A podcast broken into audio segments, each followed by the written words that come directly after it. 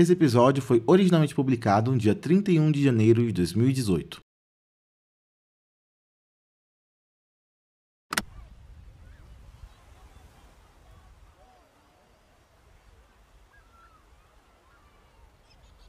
Ah, como é bom ter férias, sem ter que cuidar dos problemas de ninguém, nem dos meus, longe de tudo, de assassinos que fugiram da cadeia, de gente desaparecendo. Garçom, garçom, mais uma bebida dessas aqui? Ai.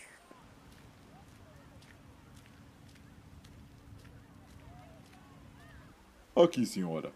Ah, obrigada. Espera, ah, você parece meio triste, tá tudo bem? Ah, mais ou menos. Eu estou cansado, sabe? Disso tudo. Do trabalho, da vida pessoal, de tudo. Bem, eu tenho duas coisas que posso te recomendar: tirar férias e buscar terapia. E a senhora conhece alguma para me indicar? Senhora? Não, não conheço.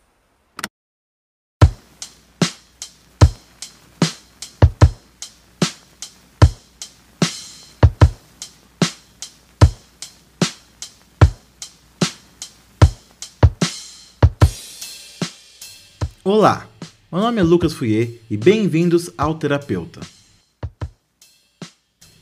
Terapeuta é um podcast de audiodrama serializado de ficção que conta a história de uma terapeuta que resolve gravar suas consultas com os mais diversos pacientes. Mesmo que não totalmente necessário, é sempre recomendado escutar o terapeuta começando pelo começo, seguindo os personagens e suas histórias desde o início. Lembrando que no final do episódio temos sempre mais informações sobre o episódio e sobre o podcast num todo. Agora então, relaxe-se e escute o terapeuta.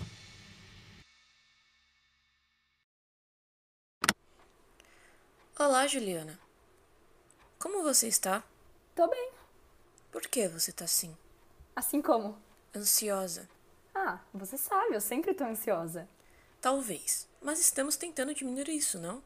Mas não é só isso. Você está mais ansiosa que o normal. Quer me contar alguma coisa? Alguma novidade? Eu ganhei uma cachorrinha nessa semana de aniversário, meu Deus, eu sempre quis uma cachorrinha, tô tão feliz, tão ansiosa. Juliana, tão... calma, calma. Eu não entendi nada do que você disse. Tá. Eu ganhei uma cachorrinha nova, eu ganhei essa semana, de aniversário. O nome dela é Julie. Eu, eu sempre quis uma cachorrinha, tô tão feliz com isso. Ah, agora sim. Você que escolheu esse nome? Não, não, na verdade é só uma grande coincidência. Uma amiga da minha mãe tinha essa cachorrinha, mas ela teve que se mudar. E era para um apartamento e não deixaram levar a Julie. Aí eu ouvi minha mãe falando isso e já comecei a implorar pra gente ficar com ela. Ah, que legal, Julie. Mas não é um pouco confuso ela ter esse nome? Um pouco, mas eu acho que eu vou me acostumar. Eu só sei que eu tô muito feliz com isso. Do nome? Não, de ter um cachorro. Ah, sim. Sabe, a minha mãe odeia cachorro, mas o meu pai gosta. Então eu tive que pedir para ele primeiro, para ele convencer minha mãe, para eu pedir para minha mãe já convencida para ela aceitar. Eu sei que não faz muito sentido, mas De alguma maneira faz sim, mas Juliana, você não é alérgica a pelos? Então, sou. É por isso que foi mais difícil de convencer meus pais, mas eu fui visitar a Júlia antes de adotar e eu falei para eles que o meu nariz não coçou e que eu não tinha mais essa alergia. Ah, então você não tem mais. Não, ter eu tenho, mas eles não sabem. Juliana. Doutora, era o único jeito de eu ter um animal em casa. Mas Juliana, isso pode fazer mal à sua saúde. Saúde. Obrigada. Doutora, me passa o lenço de papel? Claro. Nossa, mas os espinhos estão todos vindo agora. Não, doutora, eu que tava segurando mesmo. Juliana, eu sei que você sempre quis um cachorro, mas saúde em primeiro lugar, não. Olha, vocês já adotaram, Julie? Sim, sim, já compramos a casinha, ração, potinho de comida, brinquedinhos. Então eu acho que seus pais não desistiriam tão fácil da cachorrinha, certo? Não, já gastaram com ela. Então talvez você devia já contar que você mentiu e que está ficando com alergia. Talvez eles ainda deixem a cachorrinha e possam te ajudar com a alergia. Mas se eu falar que eu menti, eles podem me deixar de castigo. Bem, você não precisa fazer nada disso que eu te falei. A escolha é sua. Mas me diga, Juliana, como você está se sentindo? Beibal. É, talvez eu devesse contar a verdade. Férias, férias, férias. Acho que já era para eu ter tirado férias anos atrás. É uma coisa maravilhosa, divina. Desliguei meu celular e deixei lá no fundo da mala. Botei as roupas mais confortáveis, sem ligar nada para estilo. Fiquei os dias todos na frente da água e paguei minhas refeições, bebidas e lembrancinhas sem olhar o preço. Até agora não olhei o cartão, tenho até medo de olhar. E no final disso tudo, voltamos para casa sentindo falta até do que não aguentávamos mais. Bem, melhor eu já ir arrumando as coisas para o meu paciente.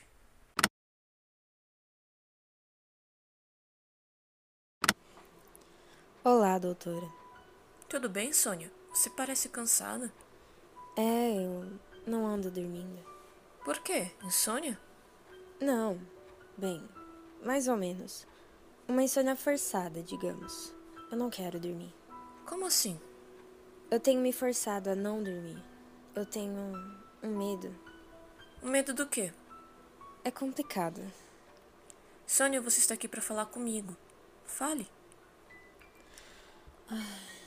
Eu ando tendo sonhos estranhos. Mais que normal? Hum, bom ponto. Mas sim, mais. No sentido daquele sonho que eu te contei duas consultas atrás, em que eu ia para um lugar especial, para onde as pessoas eram levadas quando dormiam, lembra? Sim, sim.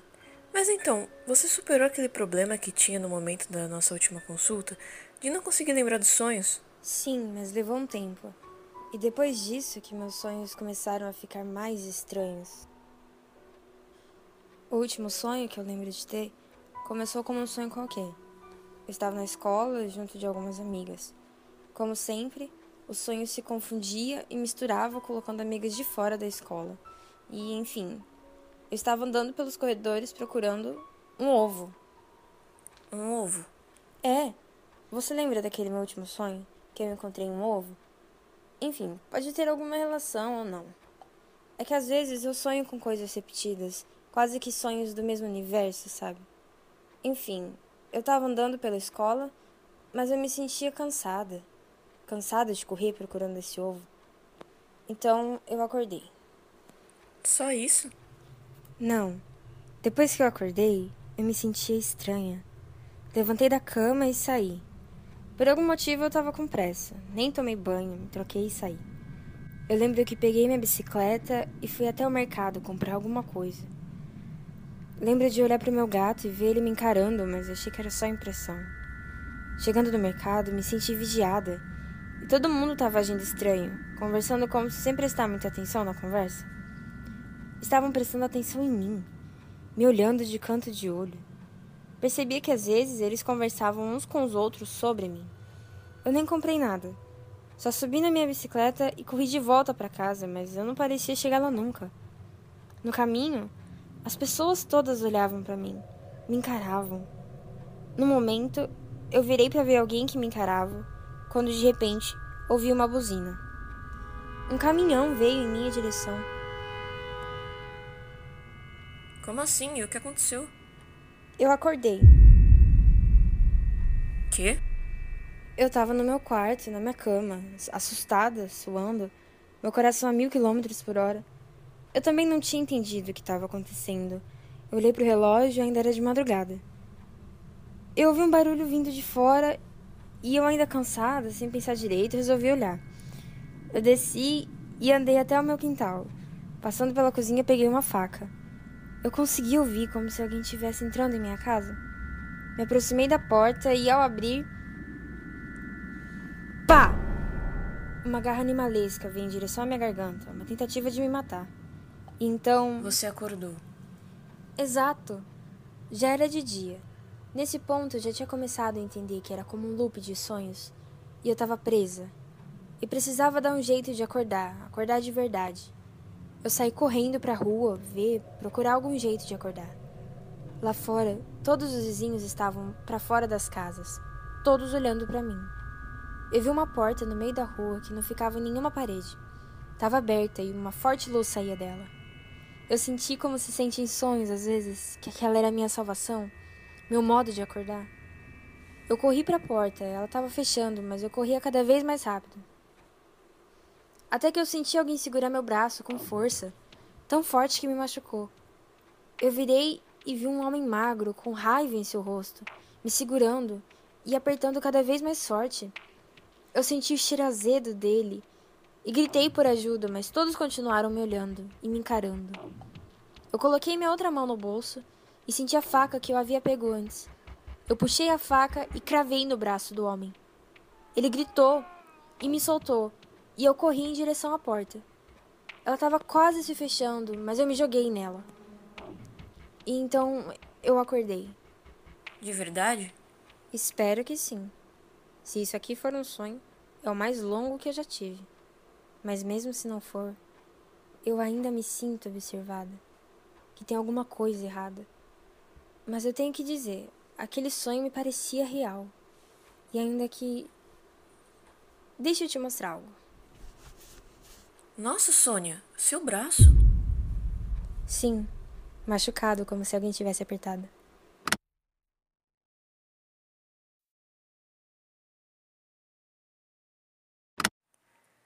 Era para eu ter passado essas férias aqui na cidade e aproveitar para fazer terapia com o Michael, mas eu não resisti à ideia de finalmente descansar.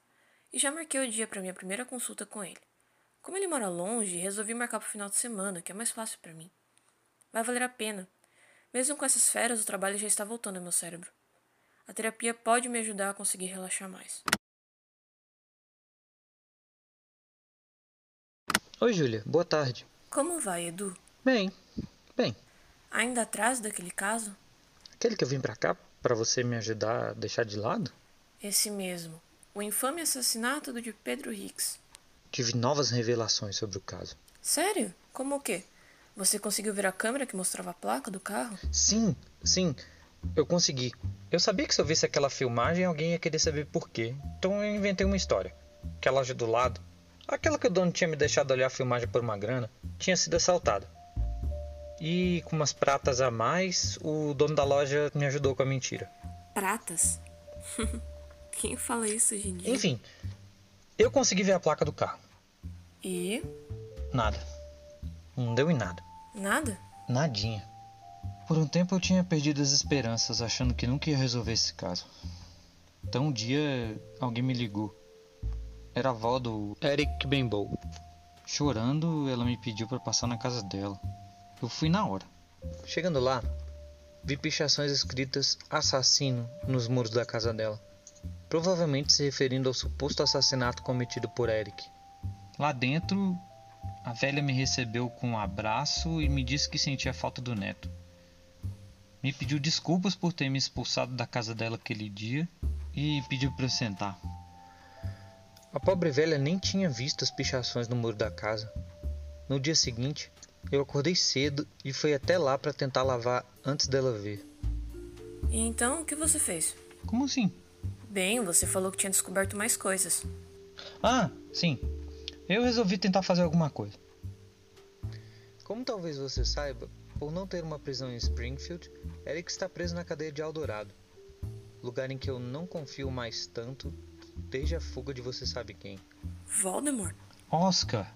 Enfim, conversei com um velho amigo meu que trabalha lá e consegui sentar uns minutos para conversar com o Eric. Só que antes eu passei pela delegacia e peguei emprestado a arma supostamente usada por ele.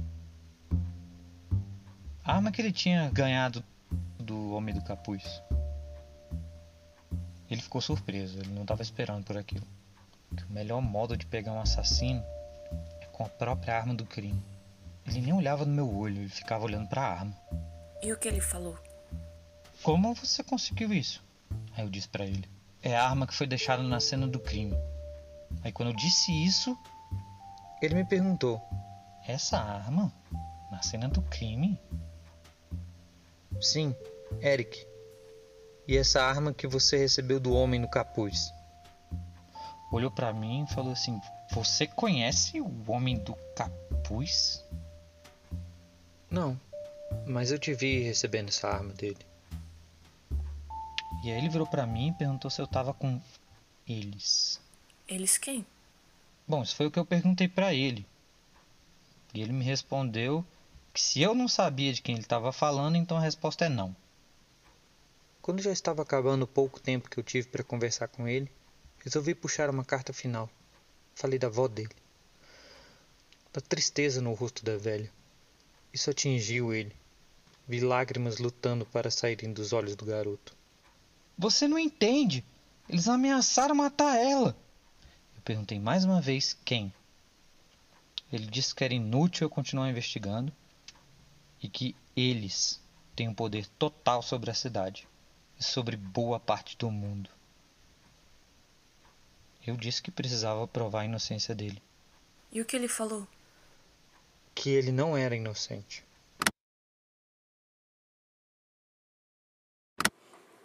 Hoje foi um dia longo. Julie veio, ainda ansiosa. Lara contou uma história, o que me deu arrepios. E a investigação de Edu está tomando rumos obscuros. Eu sinto um medo. Não dessas histórias, mas um medo da volta, volta à rotina. Assim como sempre temos medo do desconhecido, eu tenho medo da volta do conhecido. As coisas estão mudando, sim. Juliana melhora aos poucos, as histórias da Lara e Edu parecem estar evoluindo, apesar de estarem ficando mais perigosas. Mas ao mesmo tempo, as coisas são assim por aqui. Até essas diferenças são parte da rotina. É sempre bom voltar para casa depois da viagem, mas essa volta traz em si uma ansiedade e com essa ansiedade e o medo. Mas mesmo com esse medo, depois de tudo que eu passei nesses últimos meses, eu me sinto mais forte. Tenho você, um gravador que me escuta, sempre. E logo eu já começo minhas sessões com o Michael. Claro mesmo assim não vou te abandonar. É um novo ano aqui no consultório de terapia. E mesmo com tudo diferente, tudo continua igual. Obrigado por escutar o oitavo episódio do Terapeuta. Esse podcast é editado e roteirizado por Lucas Fouier e produzido por Lucas Fouier com Júlia Brasolin. A voz da terapeuta é de Júlia Brasolin. Esse episódio também tem as vozes de Lucas Fouier, Juliana Almeida, Lara Amy e Eduardo Parente. Nos siga no Twitter, em arroba terapeuta cast. No Telegram, em terapeuta. No Facebook, em facebook.com podcast terapeuta. E mais uma vez, muito obrigado por escutar o terapeuta.